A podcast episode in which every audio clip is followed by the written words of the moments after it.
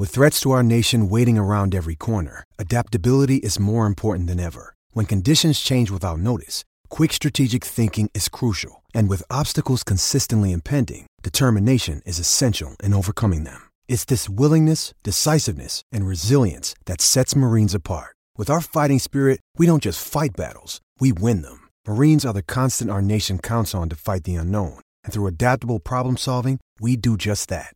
Learn more at marines.com. Oh,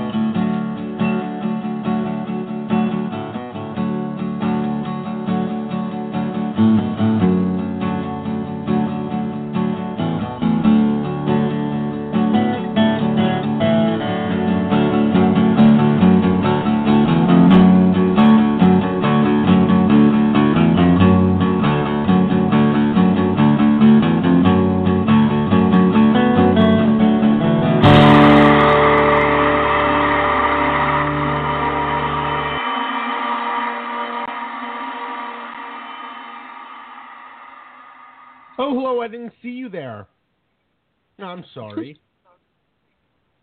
know what that reminds me of, actually? You know what that reminds me of, actually? topic. We're going to be way off topic.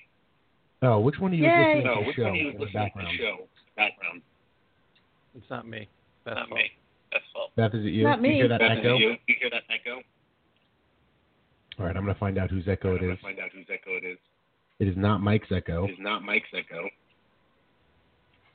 It I knew it wasn't me. It is Beth's echo.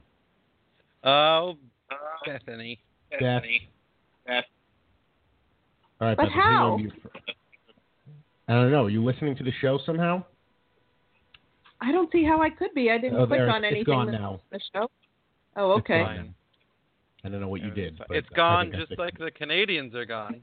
It is. Like the but- Canadian. But, you're already getting us back on topic. I was going to immediately take us off topic. Um, do you Oh. guys get those like weird uh, spam like solicitor calls to your phone where it's a woman and she's like hello and you go hello and she goes oh I'm sorry um, I was just adjusting my headset. No, no one. Well, whatever. So the first time I ever got one of those, I thought it was a real person. I hung up on them, and I was like, ah, you know what? I really shouldn't have hung up on her. That was rude. I should have just said I wasn't interested. Whatever. Oh, And then like the next day, I got a call from a different number. That was the exact same thing, and I was like, oh, those sons of bitches! What a what a good way to try and trick us into listening to whatever their spammy messages are. Anyway, um, this is bantering the blue shirts. We are on Tuesday because Beth could not do tomorrow, and we refuse, and I mean refuse, to do this without Beth. Beth, Michael, how are you? good. Rangers good. Hockey good. Rangers were good. Hockey, Hockey good. was good. Yeah, there's a lot of good, really a lot Good. of good things. Yeah, I don't think there's. Uh, I don't really think we could be negative about anything right now, even if we wanted to be. I don't have it in me.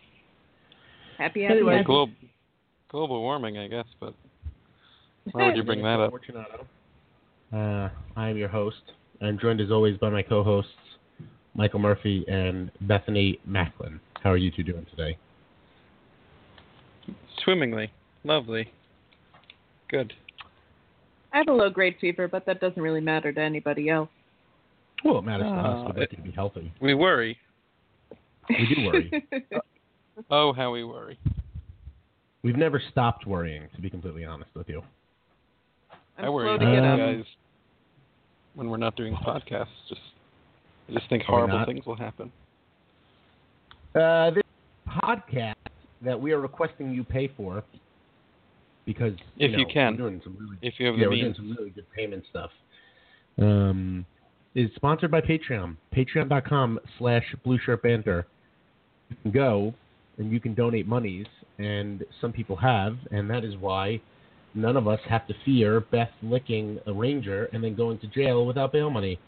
And those people are Anthony Viola, George Littman, Dan Lynch, Matt Bader, Eric Combe, Daniel DeGen, Michael Silvers, Trevor Kempner, Thomas Osa, Alexander Thornton, Nicholas Forlenza, Dan Carosi, Taylor Ryder, John J. Porter, Armaio Kissinger, Zachary Zetlin, Igor Zetlovsky, and Arch Williams. All of you are better than everybody else. You could be included in that you're better than everybody else if you go to patreon.com slash blue shirt banter. Um, boy howdy, I have some egg on my face because I thought the Rangers would lose the series to Montreal in six. Instead, they won the series against Montreal in six. Mike was Mike, you right. made a- yeah, you made a correct prediction. Talk on why and how. How? Well, the honest answer is I froze up and panicked and just said Rangers in six. Um, okay, you've already you've ruined whatever majestic I gave you. Well, I'm not. It's not like I have like I can turn over a dry erase board and show a bunch of equations I've been working on. Um, I I felt like heading into the series, Montreal's biggest problem was a problem that really haunted them all series long. Is they had that one scoring line, and then really nothing else to be too worried about. I mean, there's Shea Weber slap shot on the power play and everything, but there's there wasn't too much to really get nervous about from Montreal other than Carey Price, um, you know, stealing games. But uh, six games to me seemed like a reasonable, like uh, guess, just because Hank is Hank, and you know, it's really easy to to talk about why I was right, but uh, you know, it certainly wasn't wasn't as painless as I thought it was going to be. It was pretty interesting how how awful the Rangers looked in uh, I think it was game 3 when it was just you know, they didn't look like a playoff team and then you know, when they kind of just kicked into gear and turned things around. I mean, for that game 6 that was for a lot of that game, I think we saw the team that we were hoping to maybe see uh, you know, in the playoffs, the team that, you know, not just because, surprise, surprise, they scored a power play goal, which was just great because now our power play is like 6%, which is awesome, instead of zero. Much better. Um, but it's it was a really good effort. It was great to see Zuccarello have a big game. Um, and it was great to see, frankly, the Rangers, you know, finish off at home ice with all that, you know, that narrative that I was really if the Rangers won it in seven and that narrative of the home ice was going to follow them all the way into the next round, it would have been as agonizing as it was times two. So Beth, you were more right than I was. What were your thoughts on the series? Well, apparently, I originally said Rangers in seven because I thought they liked to take things to seven just to, you know, take years off our lives. But um, I was informed by both Mike and my husband that I, uh, and then the next week I changed my mind and said six, and said I'd said that the whole time, which I had not, as both my husband and Mike told me after listening. So, yeah. So I'm a lying liar. eyes, but yes, I was still righter who than you were. um, and Still you know what? We were. Let's just bask in a minute for the fact that we were all right. Okay, that Alain Vigneault was not going to win a series with Tanner Glass, um, and that was not the way to go. And no offense to Mr. Glass, of course. Um, we all wanted to see Buchnevich back out there. He came back out there. He got rolling really fast. With the Um, vengeance. Yeah, just that was the guy we'd been waiting for and dreaming about. Um, and you know, so it, it sort of you know feels good as a fan and a hockey blogger and all of that to be like, okay, you know, not only were we right, um, but we're right. The team won the series. They feel really happy about it, and a whole bunch of players seem to suddenly remember what it is they do and do it really well. And no better have you all time, really. remember that it was Beth's dark magic that forced the overtime game that was Game Five. Um, Yeah, she, she wished that for, yeah, she did, and she did it willingly. Um, I, the difference, the Rangers have been called Jekyll and Hyde a lot here, and I totally agree with that because the games the Rangers lost, uh, Mike, you said it perfectly. They did not even look like a playoff team. And then the games that they won, they looked like a team that could very well be contenders through this entire playoffs.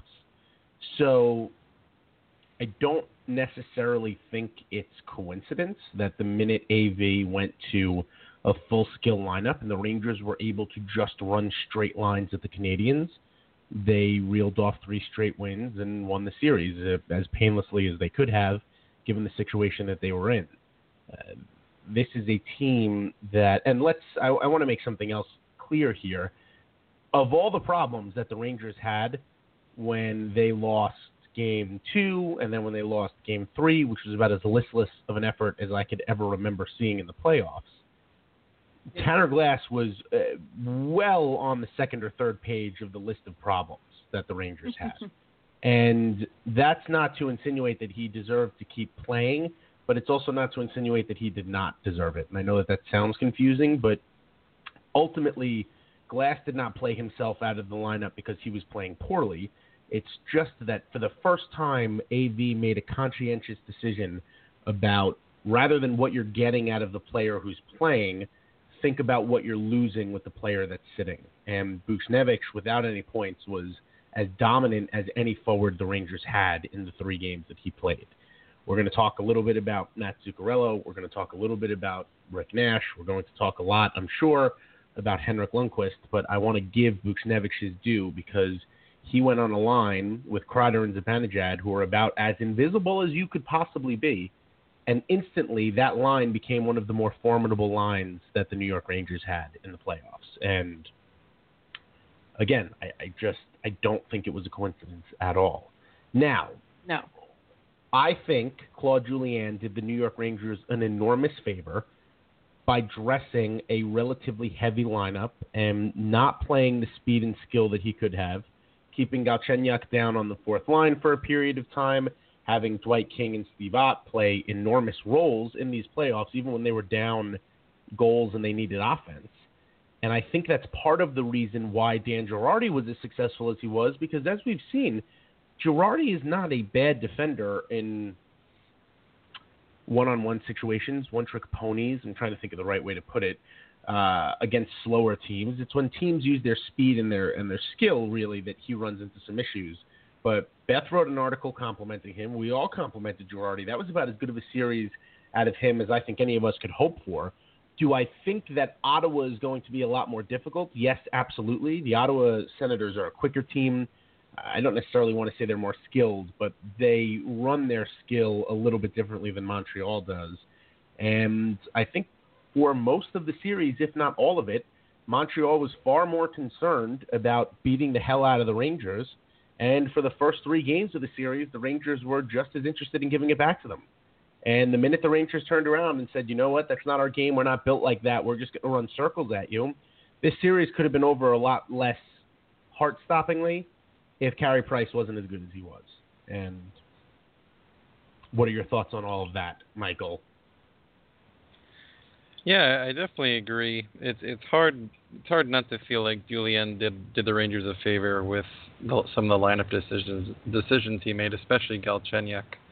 Uh, you know, he's I know the Montreal media is uh, really really was kind of pulling at every thread they could uh, after Game Six. You know, it felt like the handshake line wasn't even done before. There was speculation about whether or not Carey Price was good enough and how it's somehow Price's fault because he never quote unquote stole a game, and goalies need to do that, and of course Galchenyuk and Pacioretty, you know, both not scoring a goal was a huge storyline, but you know, there's I think there's two things to point to with that. Uh, one is Julien's deployment of Galchenyuk, which was very suspect. Uh, I just did an article on it, and you know his Galchenyuk played largely in the third and fourth line and at even strength, and then on the power play, the top power play unit.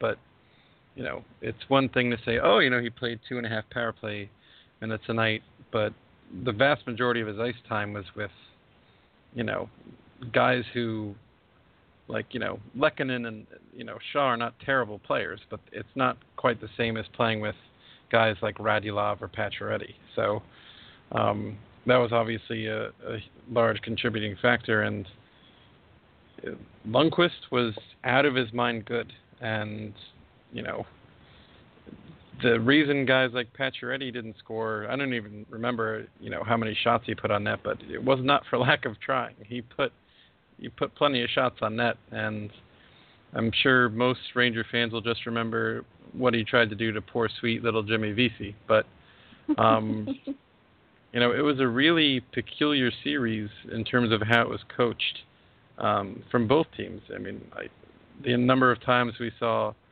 the Staal and Holden Holden pairing on the ice when they really should not have been there, and you know the the roles and ice time given to guys like Steve Ott you know, who just all series long just seemed it seemed like he was in the lineup just to torment Zuccarello. That's like the whole reason he was there is to make Zuccarello's life miserable. Um, and you know, it begs the question: Was that the right move? And the most encouraging thing to me, I know I'm kind of venturing away from the question you posed, Joe, but the the thing that's most satisfying and encouraging to me is that uh, the Rangers won with that all skill lineup and there shouldn't now be a question of whether or not that's the right path, that's the right road, because if this, if going with Skill and Buchnevich meant a, a loss in the first round, then I shudder to think about what would happen in the free agency and, and on draft day and all that, because uh, the Rangers are definitely a team with a history of kind of overreacting. I mean, with you know, oh, we didn't have enough X or Y in the playoffs, and that's why we lost. Now let's go, let's go fix that. You know, we've seen way too much of that over in you know in recent history. So uh, it's definitely in terms of coaching, it's actually a pretty fascinating series to to study and to you know reminisce about because these are two coaches who knew each other very well, and we know one coach had only been behind the bench in Montreal for you know a couple handful of months, and Dino has been with the Rangers a couple of years now, and I'm not really sure coaching won the series, uh, if that makes sense. Well, you could make an argument that coaching lost the series if you're Montreal. yeah, I would agree with that. Yeah. Uh, I love the fact that Carey Price has reached the Lundqvist level of our team scored eight goals in six playoff games, but somehow it's the goalie's fault. Um, at least it's not yeah. just Lundqvist that needs to go through something like that. Uh, look, I, I I'm very encouraged by the good that I saw from the Rangers. Uh, I think I'm a little concerned about the bad that we saw, but you don't get style points. It doesn't matter how you win the games. It just matters that you win the games and the New York Rangers won the games that they had to, and they've moved on to the second round. And it's a very ironic feeling to sit there and think that, you know, uh, if the Rangers made it out of the first round, I thought they were Eastern or their Eastern Conference Finals bound. And if Washington and Pittsburgh happen to beat the shit out of each other, and one of them gets really beaten up, and or the Rangers play as well as they have played at their best against Montreal, you could see the team go to the Stanley Cup and do something special. I really think this group can do something special. It's it's why it was so frustrating when they made the decisions that they made in, in terms of getting Glass back in and sitting Buchnevich and the defensive decisions that they've made for two years now. So I've seen a lot of stuff that I really like that I was not expecting to see. The power play not doing anything is a disaster. Hopefully that has ended at some point. Uh, like right now. I think Ottawa is going to be a little bit more run and gun than Montreal was, and like I said, not to crap all over Girardi, who really did have a great series against Montreal. I, I just don't know how he's going to be able to handle that. And we've seen that the Staal slash Holden slash Klein pairing is completely incapable of doing anything right. And that is something that I think you should be concerned about as well. Erik Karlsson is one of the best players in the NHL supposedly he has two stress fractures in his foot, and that may make a difference, but so be it. Derek Brassard is one of the hottest playoff performers out there right now. I mean, he always was with New York.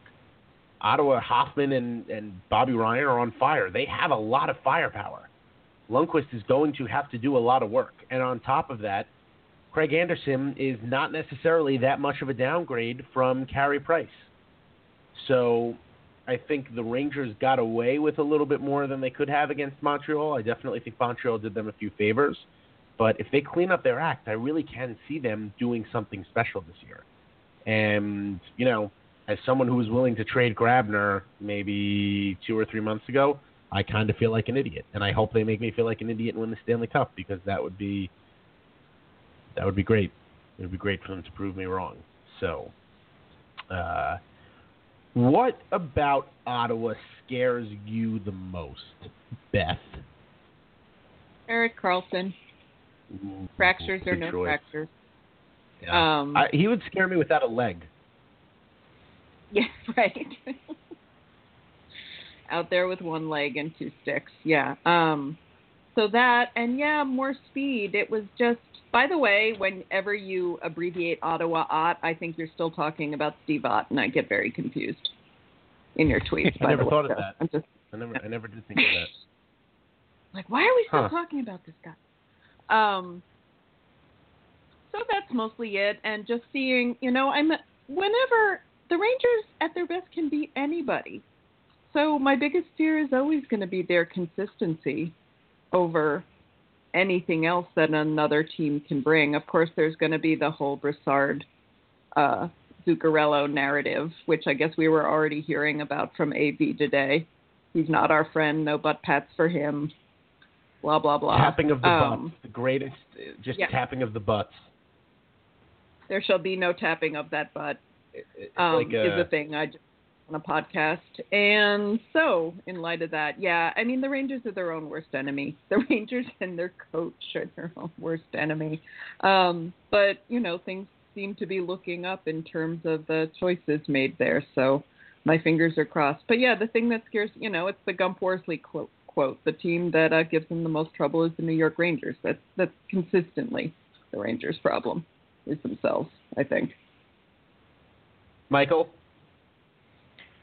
Uh, not to be a parrot, but pretty much verbatim what Beth said. There's there are guys on on Ottawa to really worry about in terms of forwards. You know, guys who, you know, the if you look at like Hoffman's power play numbers this year, it's 13 power play goals, and of course there's Stone and Turris even is a guy who I don't think has really been talked about um, as much as maybe he should be, just because uh, Brassard's numbers have been so, you know, so exceptional so far in the playoffs. But uh, it all really begins and ends with Erik Karlsson. If he's able to, you know, play up to like 85% of what a normal Erik Karlsson is, then he's still enough to to really give the Rangers all sorts of nightmares. Uh, you know, and the way he can move the puck, the way he can, you know, exploit sloppy changes and,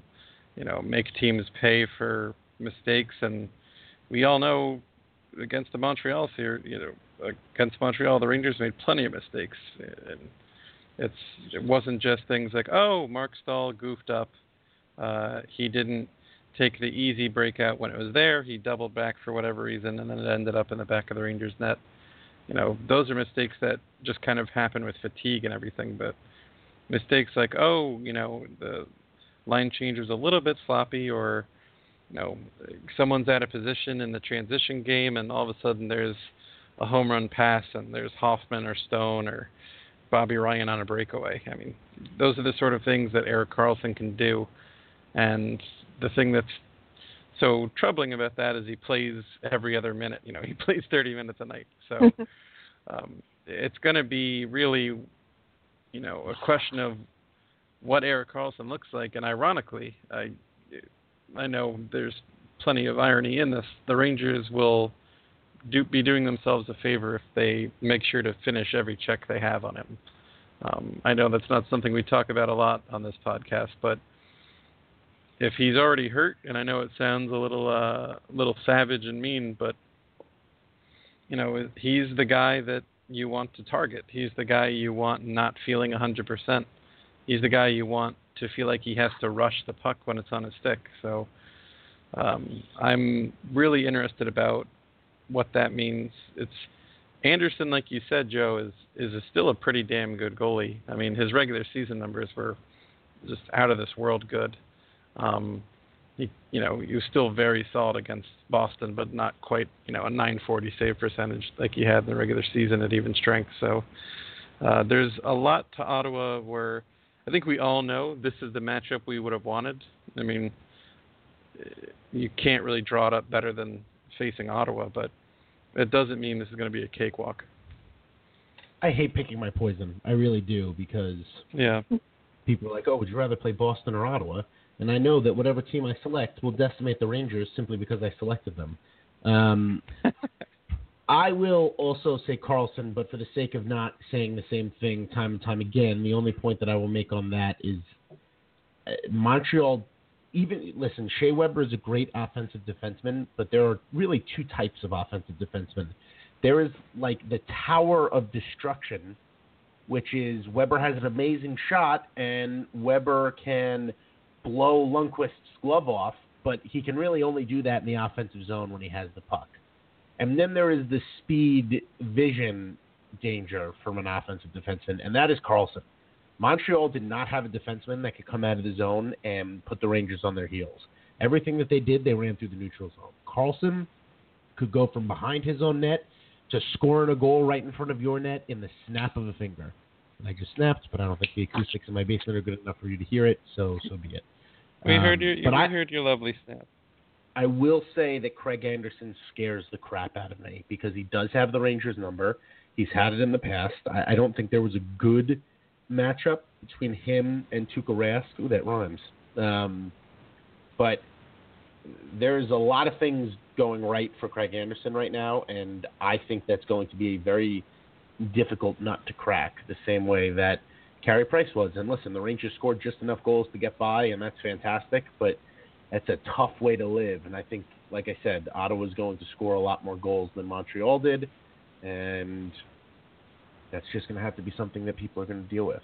We have a caller. I think we should take a caller. Nine three seven area code. You are on Banter in the Blue Shirts. Who is this? Joe, how you doing? It's Daniel Felistein. What's going on? How's things happening over there? What's going on, man? How are you doing?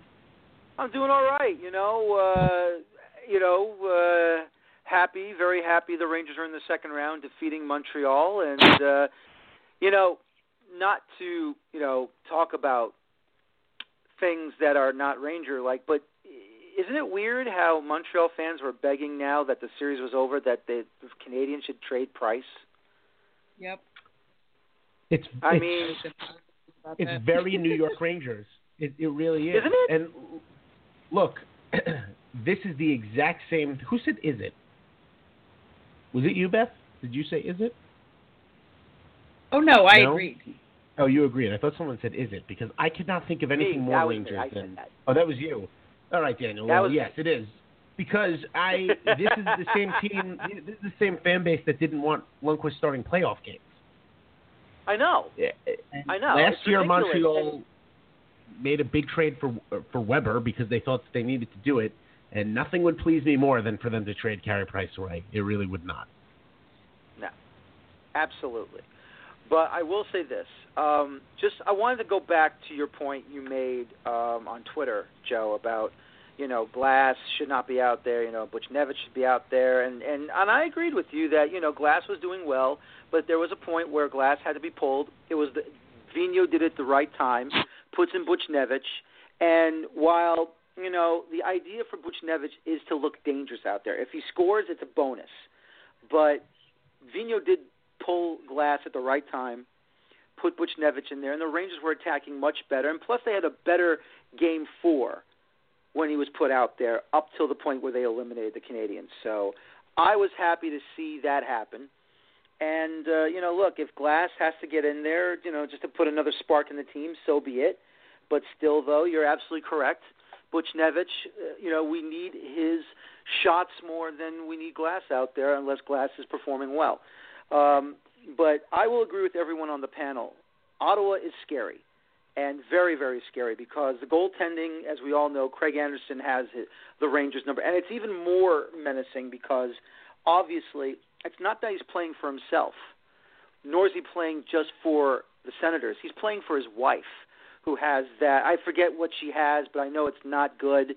And when you've got a goaltender not just having the Rangers number, but also playing for their spouse who has a, a terrible disease. Um, I think it might be something with cancer, but I could be wrong. I don't want to assume Yeah, it is, she's but battling cancer. It is. Thank you very much. That's when you've got a goaltender that's double dangerous out on the ice, trying to prevent any team trying to stop as many pucks as possible. So I think right now goaltending in this thing is double dangerous for the Rangers because of uh, Craig Anderson's drive for his wife. Yeah, you know, it's a and thank you, Daniel, for giving a call. Uh, you have when is your podcast run now? Go ahead and plug it for the people before I let you go. Oh, absolutely. Uh, well, it's on Monday nights uh, on blogtalkradio.com forward slash Feuerstein's Fire. And, of course, it's on American Soccer. But I'm a big Rangers fan, too. Let's not forget that. Um, so everyone can come on blogtalkradio.com forward slash Feuerstein's Fire Monday nights, 8 Eastern, 5 Pacific. And I will listen to the rest of the show here on Blog Talk Radio. Thanks, guys. And, uh, yeah, you Thank know, you. be, be aware of that. Yeah, you guys are. Thank uh, you. You're li- you're listening on Blog Talk Radio, so you could just jump right over to his on Mondays. That is, it's it's not the worst point in the world about Anderson. I I think we saw it with St. Louis too when the when the Rangers made their Stanley Cup run. and His mother passed away. That listen, you, you, not that these guys need to find drive, and not especially do you need to try to find drive in tragedy, but there are a lot of emotions that that come at stake, and I'm. It's an uncomfortable topic to talk about because you really don't want to mix hockey with something that's so much more important, which is someone's life. But I don't know if the Rangers come back and beat Pittsburgh in that series if they don't see St. Louis come back to the ice and work his ass off a couple of days after his mother passed away.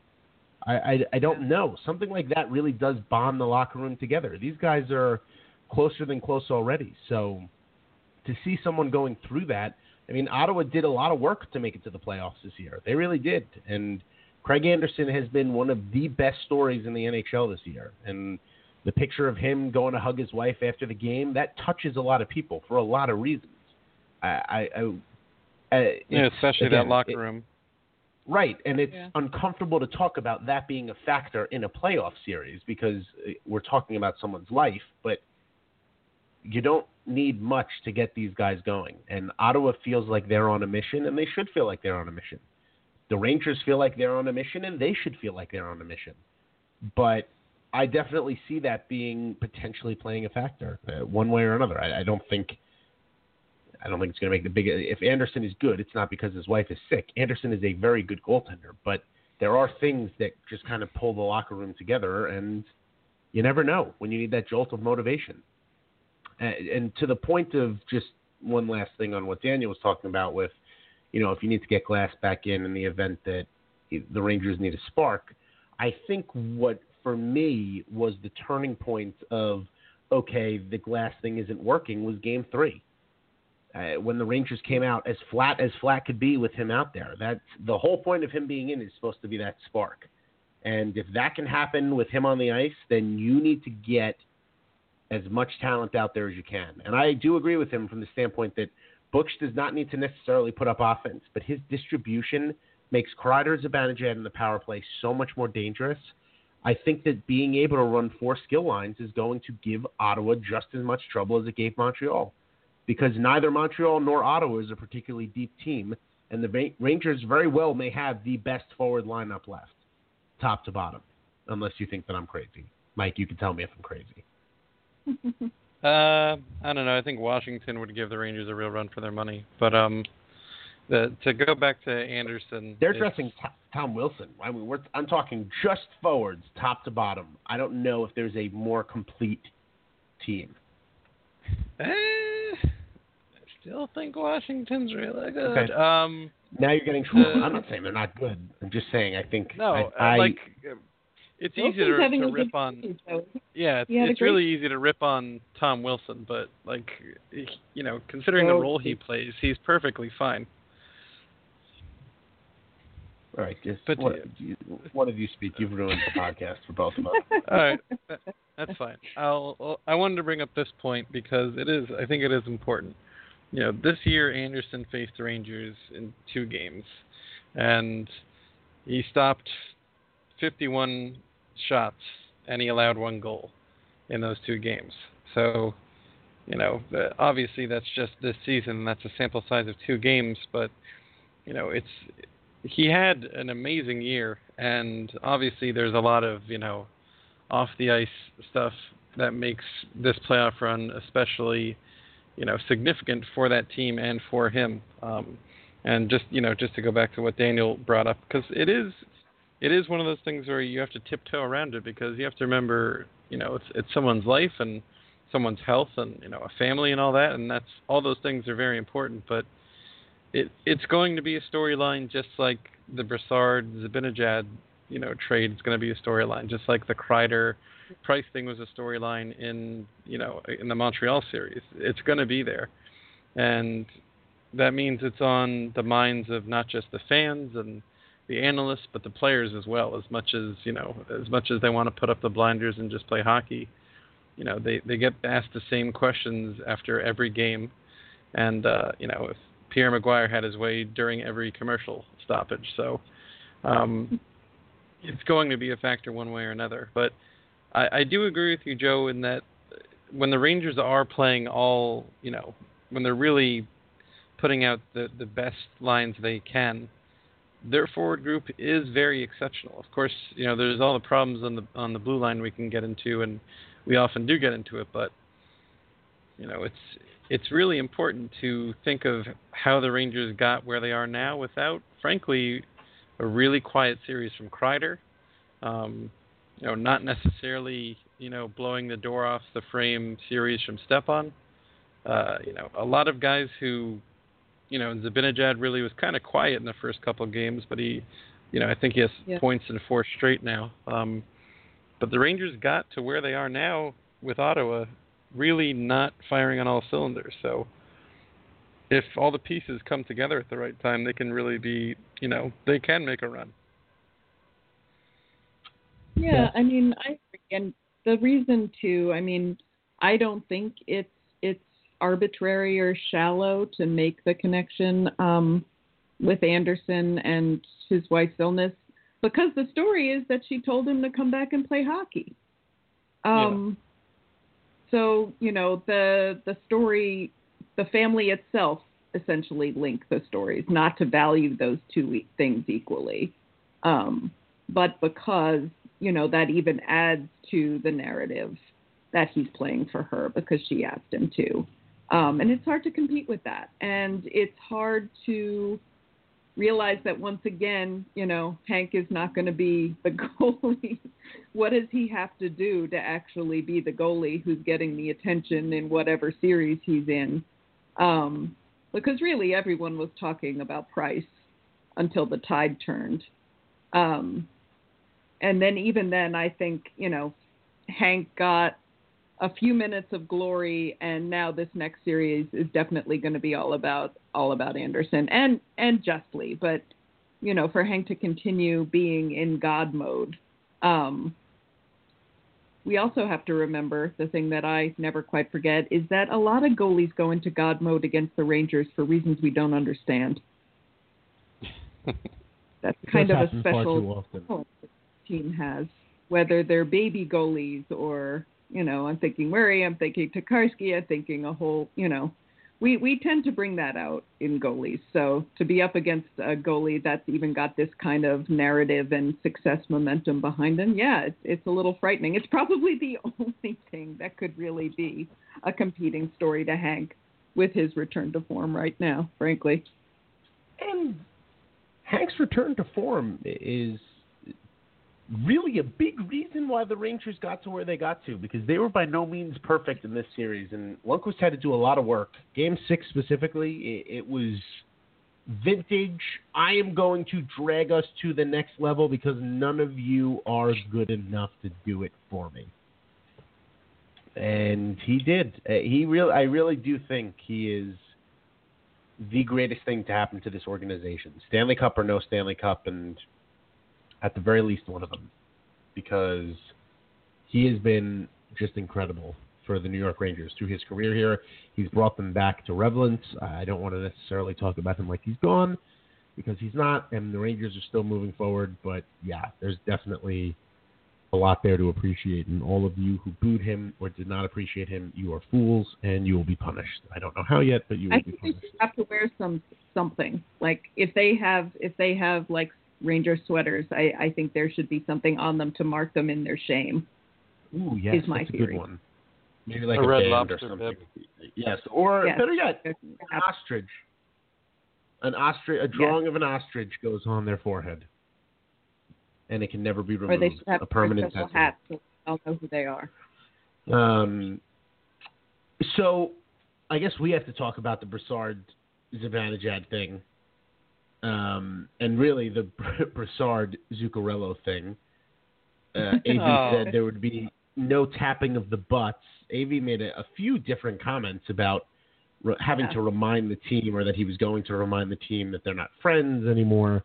Uh, if that's even really needed, I, I would be shocked. but um, so be it. Do you see that playing a role at all in the playoffs? I do not personally. I really don't. I don't.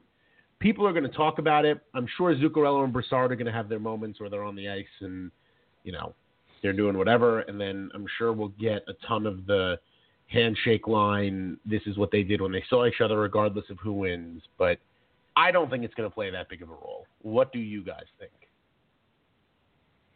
Not at all. Mm-hmm. It's it's going to be there on the handshake line and maybe you know behind closed doors, but I, I sincerely doubt it. It's the playoff series is incredibly intense, and as we we saw, you know, it's not easy to to make or stay friends when both teams are willing to do you know everything short of you know violence that are outside the normal uh you know outside the normal theater of hockey to win games it's you know like we're not going to see them you know palling around you know in a game where they're both you know intense as all hell and trying to win. I mean we've seen fiery zuccarello uh you know before this playoffs but he was just a little ball of norwegian hate um against montreal and it was beautiful to see um, just you know with Ott patting him on the head and Zuccarello not Oh standing for that, yeah. and just all the little things where you just you know you look at him he he goes around and he's getting knocked off his feet and sent flying a couple feet with every body check. He's just right back up and you know zooming around the ice. He's and Ottawa is you know a less physical team. They obviously have physical players. You know they have Burrows and uh, the Bor- Borowiecki and all that, but it's I'm really not. It's really not going to be a story until the handshake line. I think. I don't know, Beth. What do you What do you feel? I agree because I mean, let's remember our one series last year was against the Pens, and so that was Zoot versus Hagelin, which is essentially the same story. Um, Yeah. and when I look Yeah. on that, when I look back on that series now, I don't remember a damn thing about that interaction or friction there or tension there. I have 8,000 other things that make me miserable when I remember that series before I even remember that Hagelin was in it. So, you know, it's their job and they know that. And of course, nobody wants to see things get especially fractious between the two of them um, or bad feeling. But yeah, I don't, everyone's going to be looking for it, but I also think that and unless something really strange happens, everyone's also going to pretty immediately forget it in the aftermath of whatever happens. Yeah, there's no. Uh, Yeah. There's really no. I, I really don't think there's going to be any type of uh, type of a storyline here outside of what the media is going to make it, which is going to be like, oh my god, this is the biggest thing in the world, and it's really probably not the biggest thing in the world. Um, can we So talk about go Jimmy Christmas Vesey? together. Was like the stage was not too big for Jimmy Vesey. The stage was not too big for Brady Skjei or really Pavel Buchnevich. What kid were you most proud of in that series? Beth, you get to go first. ah! Um, well, I mean, I guess I have to say Booch because he waited so long and he came back with such fire. You know, I mean, he was on the shelf for such a long time, and to come in at such a crucial moment and rise to the occasion, um, when you know that, or you've gotten the sense that your coach does not have much faith in you and chose to go a different way originally in the series, um, that takes huge heart. His playing aside. And so, I mean, when it comes down to who I think had the biggest challenge and came through with flying colors, I think my vote's going to be for Pavel Buchnevich for that one. That one, Michael. It's uh, in many ways this this season is and this year has been all of us underestimating Brady Skjei at every turn. Um, and I think the playoffs, you know, if I if I were to tell you that Brady Skjei had two goals, you know, against Montreal in the first round, and the only Ranger to score more than him was Zuccarello, who had three.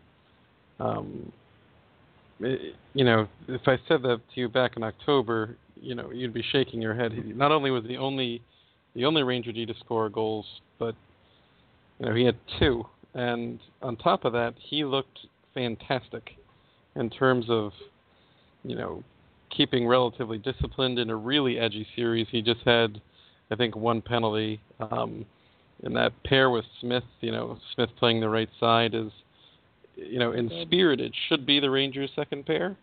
it's not, but it's that pair is really, really good. Um, I haven't gotten a chance to dig into the numbers yet, but you know, they they just keep things simple um, there were times where I think Skjei, you know, maybe didn't look incredibly sharp in transition, but doing things like jumping into the offense, you know, which is wh- where one of his goals came from when he found that uh, the rebound on that great drive by Nash, and you know his other goal was just kind of a a dignity goal in one of the the early games where the Rangers were were playing very poorly, but. Vesey you know, he doesn't have to score to be good. Um, he certainly played his role well, and he did that before and after uh, Max Pacioretty punched his sweet face and that mustache he's working on. Um, and like Beth said, Booch, the fact that Booch came into you know a river that already had a pretty crazy current and just went right along with it, didn't miss a beat, looked very good. You know, was drawing penalties, was making great passes you know, it's really impressive. But Skjei, just because he's a defenseman, I always have a soft spot for D, and the offense that he brought, and the fact that he just continues to impress the hell out of us at every turn. I'll go with Skjei. What about you, Joe? only one oh, left. Oh boy. Is it Vesey? Yeah, you got to Is that join. Sweet. Yeah, sing Jimmy Vesey songs. Can you Sweet Jimmy. before Jimmy, great Jimmy Vesey? Uh, I don't even remember what the song was. The Jimmy Vesey song. Poor he was Jimmy going Vesey. someplace. Yeah, Yeah. but what he was like, poor Jimmy Vesey was going somewhere. I have to go Probably back and read it. to a down the mountain or something. It was like some type of country song, whatever. Jimmy Vesey deserves a lot of credit. I, I think he played a great game in all three zones, and historically, we've seen Vesey struggle on his own end a little bit, and he certainly did not against the Canadiens. The Rangers did a lot of interceptions along the neutral zone, and Vesey was a big part of that. And and look, he's. I also love that when Brady Skjei scored the tying goal in Game Five, Vesey's celebration was even bigger than Skjei's was, and he didn't even score the goal. um, I would have told you if you would have come up to me and said, "Hey, the first round is going to end in six games, and Kreider, Miller, and Hayes are going to score zero goals combined," I would have absolutely told you the Rangers would have been on the wrong end of that, and they weren't. And that they've made it this far with that much offense missing daily contributions, I think you should be very, very optimistic about what's coming. And a big part of that is because Rick Nash was an animal, and he was great, and the Rangers' best forward, top to bottom, in all six games. Beth, this is your Yep. moment. Talk about Ricky Nash. Oh, Oh, all right. well, and again, shawarma. I, Talk I about think Ricky I Nash said this and last- shawarma. God damn it. No. No, you have to. talk about I have to mention shawarma. yeah, well, In some yes, way? it's required. Yes. All right. Well, You need Somewhere to work in it into the Nash conversation if you can, I, uh, and it has to be organic. will involve shawarma. Um, I think I said this last week, and I still sort of stand by it. He doesn't let what's going on with the rest of the team affect him, but then when the rest of the team is on, um, of course, it makes him better.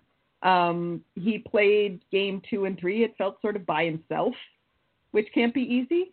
Um, and he was relentless and just never gave up and brutal in front of the net when it sometimes seemed like nobody else wanted to go there for some reason that nobody understands. Um, and just making things that just never stopped.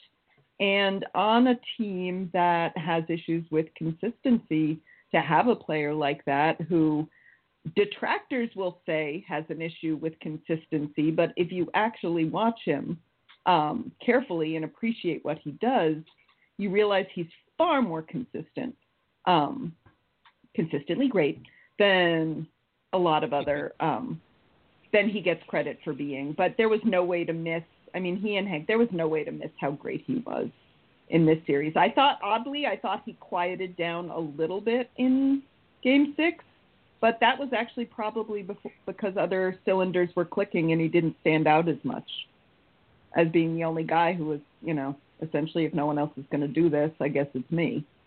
So, and um shawarma.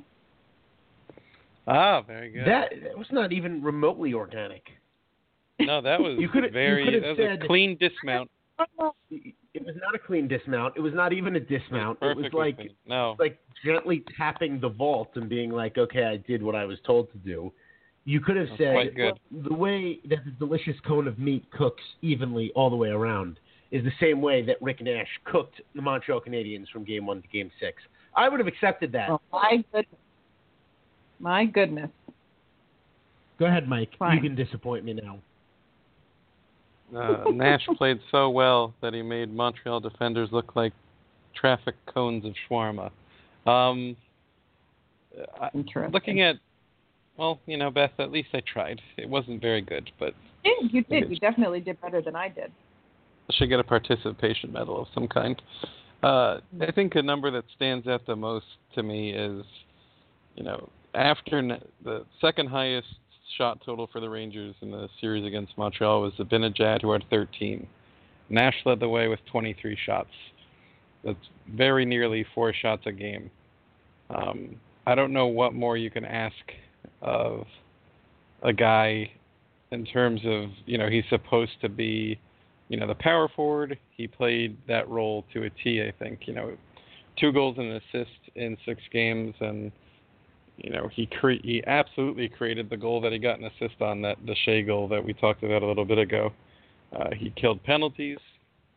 The Rangers found a way to not let their really really shoddy penalty killing sink them against Montreal. Um, you know, he was he was the guy who did all things that you look for while playing 30 shifts a game. Uh, he's he's a guy I know that we by default defend. Um, you know, all three of us because you know we we take at face value what he represents, but I also understand why people get frustrated with you know the the specter of whether or not he produces enough in the playoffs or even this regular season. You know, the time he missed and you know, the kind of modest looking counting stats. You know, it's just like Montreal fans are frustrated with Pacioretty or Radulov. You know, those are the guys who are supposed to score goals. And you know, it's it's easy for Rangers fans to say, but look, you know, Pacioretty was doing stuff. He shot and he beat the piss out of Vesey for no reason, and you know, he really tried to do things. But when you're the fan base that has that player, it's you know, he's here to score goals. Goals weren't scored. Um, but the thing is, Nash does so so many of the other periphery things. Just you know how he plays away from the puck. Just do we need a line change? Do we need someone to just muscle his way into a zone entry? I'll do it. You know, I'll do this. I'll do that. I'll go hard to the net. I'll create goals. I'll create chances. I'll put you know an avalanche of shots on net. And there's really nothing nothing more you could ask of Nash in that series.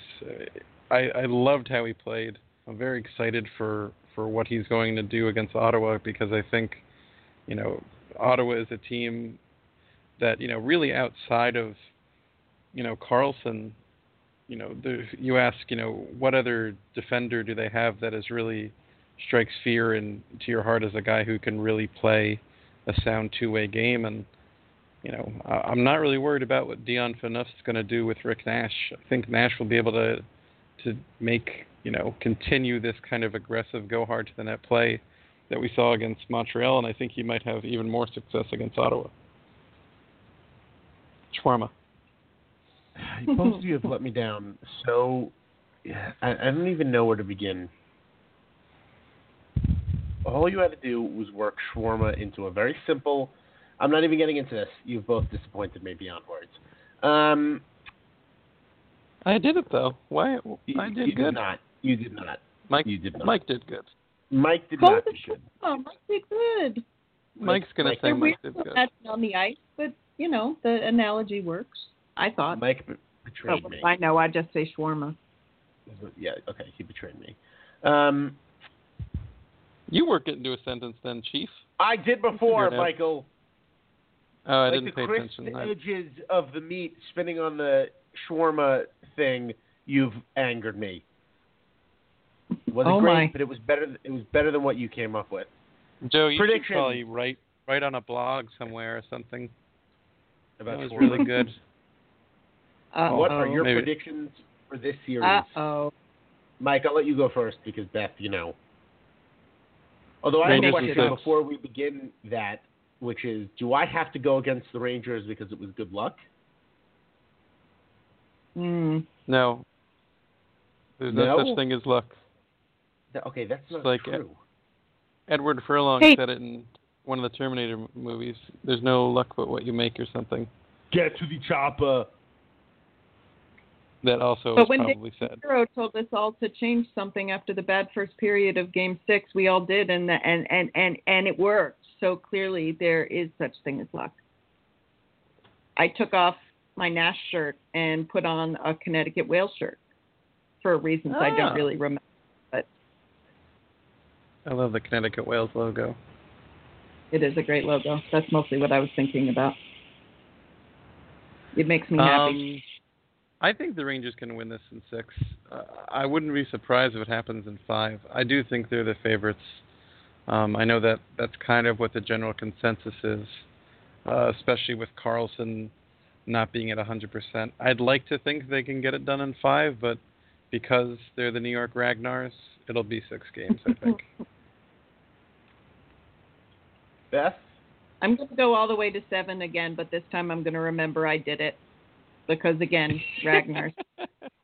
So yeah, Ragn- Ragnar's got to got give Ragnar. them. We got to give them at least games to lose their minds. I think in the bad way. So Oh, boy. I know what I'm actually feeling. I'm just curious if that should be what I should do. Just say All right. it. Don't be ashamed Rangers in you six. are, Joe. speak your heart, Joe. Rangers in six. Well, if the Rangers lose, folks, you know who to blame. Yes, Yep. Beth. And her No, Not dark me. I did everything the same this time. Next time I'm Well, going to lie and say I said six. That's practically disrobed for a Rangers victory, Joe. You've done nothing. I disrobed somewhere in the garden and then was promptly escorted out by security almost immediately. Um, Need more bail money. boy, yeah, we do need more bail money. Patreon.com slash Blue Shirt Banter. I just think, uh, I think we've earned it. To be completely honest with you, uh, Earned Mike, what? give give five reasons why people should donate to the Patreon. Um, the first reason is if you have the means to donate, that would be greatly appreciated. Uh, the second reason is we would all appreciate having uh, better microphones slash headsets and ways to give you our mediocre, awkward white people voices in a more crisp and clear tone. Um, Is Beth white? Am I white? Is Yeah, that the didn't know question? Okay, go on. Okay. well, you know, I love when we kinda get Mike all. I love when we get Mike like he's not expecting it, and then we get him. Totally. Good. Because you just you literally asked the question: Is Beth White in a non-humorous tone? No, that's the way that you have to. Del- it has to be delivered that way. oh my god! I don't know. How many more reasons do I need? Three. Uh, you do. Um. I have one. Shit. Uh, go ahead, Beth. Oh, that I'm gonna make Mike put the awesome blue shirt banter logo on a T-shirt, and if you donate above a certain amount, I can't figure out right now, but a lot of you probably already have. You're gonna get one, and that logo is awesome because Mike made it, and it has an ostrich. It does not have shawarma. I hope it never does. No, it'll never have shawarma. Never, I ever, have a ever. reason. If we raise enough money, we can launch uh, an investigation as to whether or not Beth is white. Why would that matter, Joe? You're a terrible person. It's getting strange. I'm just saying. We we were a little confused. We didn't know. Now we need to know. It wouldn't change see- anything. We would still love her just the I'm- same. I mean, I knew. I guess you and I'm pretty know. sure you can Mike- tell us. Uh, how many All reasons do we have right now? We're at five. Most of them are bu- No. bullshit. So, uh, Let's give bonus. why reasons. else? Um, because Joe is going away to Europe, and he might get knifed in an alley. And if that happens, we'll need money to get his corpse back to America. Yes, his That is next course. totally, totally possible. I mean, uh, God forbid it happens. Um, You but- could get hit by a pigeon. I got hit by a pigeon in Europe, but I didn't die.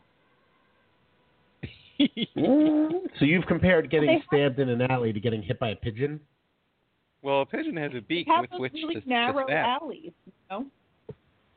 And a Pigeon pigeon was flying down at eye level, and it never occurred to me that he wasn't going to move. Oh, he got you in the face. It was awful. Uh, I had a Again, I- coworker who got out of a cab, and the minute she got out of the cab, a pigeon flew into her like face, and she Mm. screamed at the cab driver as if he was the controller of pigeons and it was his fault. Joe, now I don't know what you know? one does when they get hit by a pigeon, but I suppose Beth could tell us. Go ahead, Mike. Did you know that the pigeons we see all over New York and everywhere in America are actually an invasive species of pigeon because the pigeon that was in America we hunted to extinction. Really? Yep. I did not know that. Mike What knows about all the, the, bird ostrich? things. The ostrich is a vicious what about the backwards kicking monster. that has murdered before?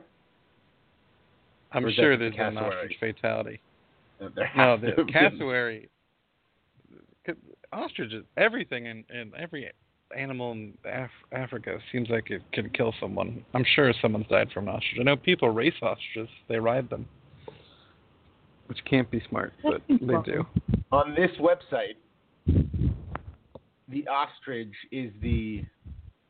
Oh boy. Oh boy. It is the second most likely bird to cause serious death or injury. They It's average second 240 pounds and may reach seven feet in height. Oh, this one is Jesus, with all the two- babies. Oh, Aw. baby ostrich. What's the most dangerous borb? Uh, believe it or not, the cassowary. Oh my God! It's a rainforest dwelling member. Native Of to the northwestern Australia. family. Uh, cassowaries have black plumage and blue skin patches. Well, this is just armed with razor sharp spurs and one of the strongest kick forces of any animal. Cassowaries will not Wow. hesitate to challenge a perceived threat. Human intruders into cassowary habitat have been ripped open, disemboweled, or killed instantly by the force and slicing effect of a cassowary attack. And they Well, they especially if you go after the it with blood a of club. children. Yeah, Yeah, the club. they, of a they love child blood. They mean do. child blood. Yeah, it was. To be fair, folks, that child did kind of have it coming. Yeah, he tried to club it. Him and his brother. I mean, we don't want any children to be hurt. You don't. Outback If, children you're, not. if you are but- listening to this podcast, avoid cassowaries at all costs. Yeah. If nothing else, that's why you give us Patreon money is because we have these PSAs that keep everyone mm-hmm. safe. Yes. Yes, yes, yes. Uh, I don't think I have anything else to add. Do any of you? Well, it, I I don't know. It, it's we- a pretty interesting. The optimism heading into Yes. this series is a little alien. I don't know. I'm not sure I like it yet. Yeah. When we're happy. It's very Yeah, it's confusing little- for us. It's unnerving. I love that word. Yeah, I don't know And how I feel about being comfortable because every time I feel comfortable with them, they give me a reason not to be comfortable. That is why I'm saying Yeah. seven games. Yeah, and Beth that's also what I was demanded thinking that about. Game Five be a disaster for all of us. Yeah, it's not I even a couldn't joke. help She literally that. asked for it. Yeah, she wanted it to be edge of the nail seat nightmare. game I meant to win in game six. And I was right. Uh, you were right, but it almost cost. You could have. It cost all of us dearly. we're happy It now like though, dro- remember? It was like dropping the atomic bomb, Beth. It was. You won the You- war, you- but but at what cost? at what cost? Oh. At what cost, Beth? All right, well, I'll try not to do that again. Unless it's absolutely necessary it works. It did work. You may have to go back to it, but we reserve the right to be angry at you for doing it. All right. And I, I make no apologies. I do what I have to do. Uh, it's Wow. a very mother thing to say. True. That is what my mother used to say. She does what she has to do. And then you would go out in What the field and to club a cassowary. I would do whatever. I would shake the pennies at the neighbor dog. You strike me as the kid who would try to hit a cassowary, by the way, Joe. Uh, you know, maybe, but never. I would have never been brave enough to do it like with a club where I had to get that close. I would You'd perhaps be like- throw something at it, but uh, not Yeah. to kill, just to see what would happen. Um, which is maybe even dumber because I don't even have a goal. At least the kids that were going to kill it had a goal. Um, No, they weren't. there. were But I just would- being dicks. no, no, I'm pretty sure you don't club something to be a dick. You club it to kill. They were it. bored. It was Remember the we did the they whole- didn't really have much. Yeah, it's not like they had a Game Boy to play. They were just like, oh, there's a thing, let's kill it. But then you're admitting that they went to kill it. well, you know, without a Ouija board, we can't figure out what they wanted to do. But, you know, I I would safely assume that they were just being idiot kids and, you know, like kids who throw Probably. rocks at cats. Yeah. Maybe. Uh, I don't know. We'll never know. They're gone now. R.I.P. they're dead, Joe. R.I.P. All right. Rest in peace. Just like that cassowary RIP'd that kid's throat. Okay, so but Beth and I were sympathetic to the victims. You have just sided with the cassowary to I- I'm you on- don't even care that an innocent life was lost. No. Well, I was pretty team cassowary actually. Yeah, I mean, I am too, my but we also we also have to understand that two young men lost their lives that day. No, one young man lost his life. The other was probably had horrible post-traumatic stress disorder. But All birds. yeah. again, My kid leaves the house with a club. I say, don't go after a cassowary, and she listens Yeah, to me. Just, just that So? they know. I mean, the way that we're speaking right now, we think that between the Senators and the Rangers, just to get this back to hockey, the Rangers will be the cassowary and the Senators will be the kid with the club. that's We're what we hope. Yeah. That's what, yeah, it's what what we hope. Beth and her dark magic. Um, all right. Well, I think we should apologize because this was certainly off the rails from the very beginning. And I blame Mike. Mike just didn't put the time in this week. He really didn't. Do you have Also, anything you to say didn't for say- yourself? Ear, Joe, What? which practically I preferred. You didn't say we were in their ear. Oh, you like that? I thought you guys hated that. No, I, I, I hate hate it, but I wanted to point I out that it was so different. And- Well, we are in your ear right now. God damn As you listen to me speaking right now, I'm in your ear. Mike is That's in your ear. me. Beth is in your ear. We're all in your ear at the same time. yeah. Yeah. Well, it is what it is. I don't know what to tell you. This is the way that headphones work. You should know this. All right, gentlemen. All right. I love when we get to the point of the show where Beth is done with us. Yeah, Beth just taps out. She's like, enough of this Yeah, she's, horseshit. I she's have just to go like she's she's laying down and she's like, enough. Okay, that's it. We're done. All right. Stop. I need some wine and to get away from these idiots. Uh, well, since my- Beth is uh, since Beth is ending the show early, I'm- twitter.com I'm slash blue shirt banter, uh, twitter.com slash Beth Macklin, or twitter.com slash Beth is a whale. Um, twitter.com slash dig deep Go to patreon.com slash blue shirt banter to, for whatever reason, fund this experiment, which can't cannot it can't be a great investment.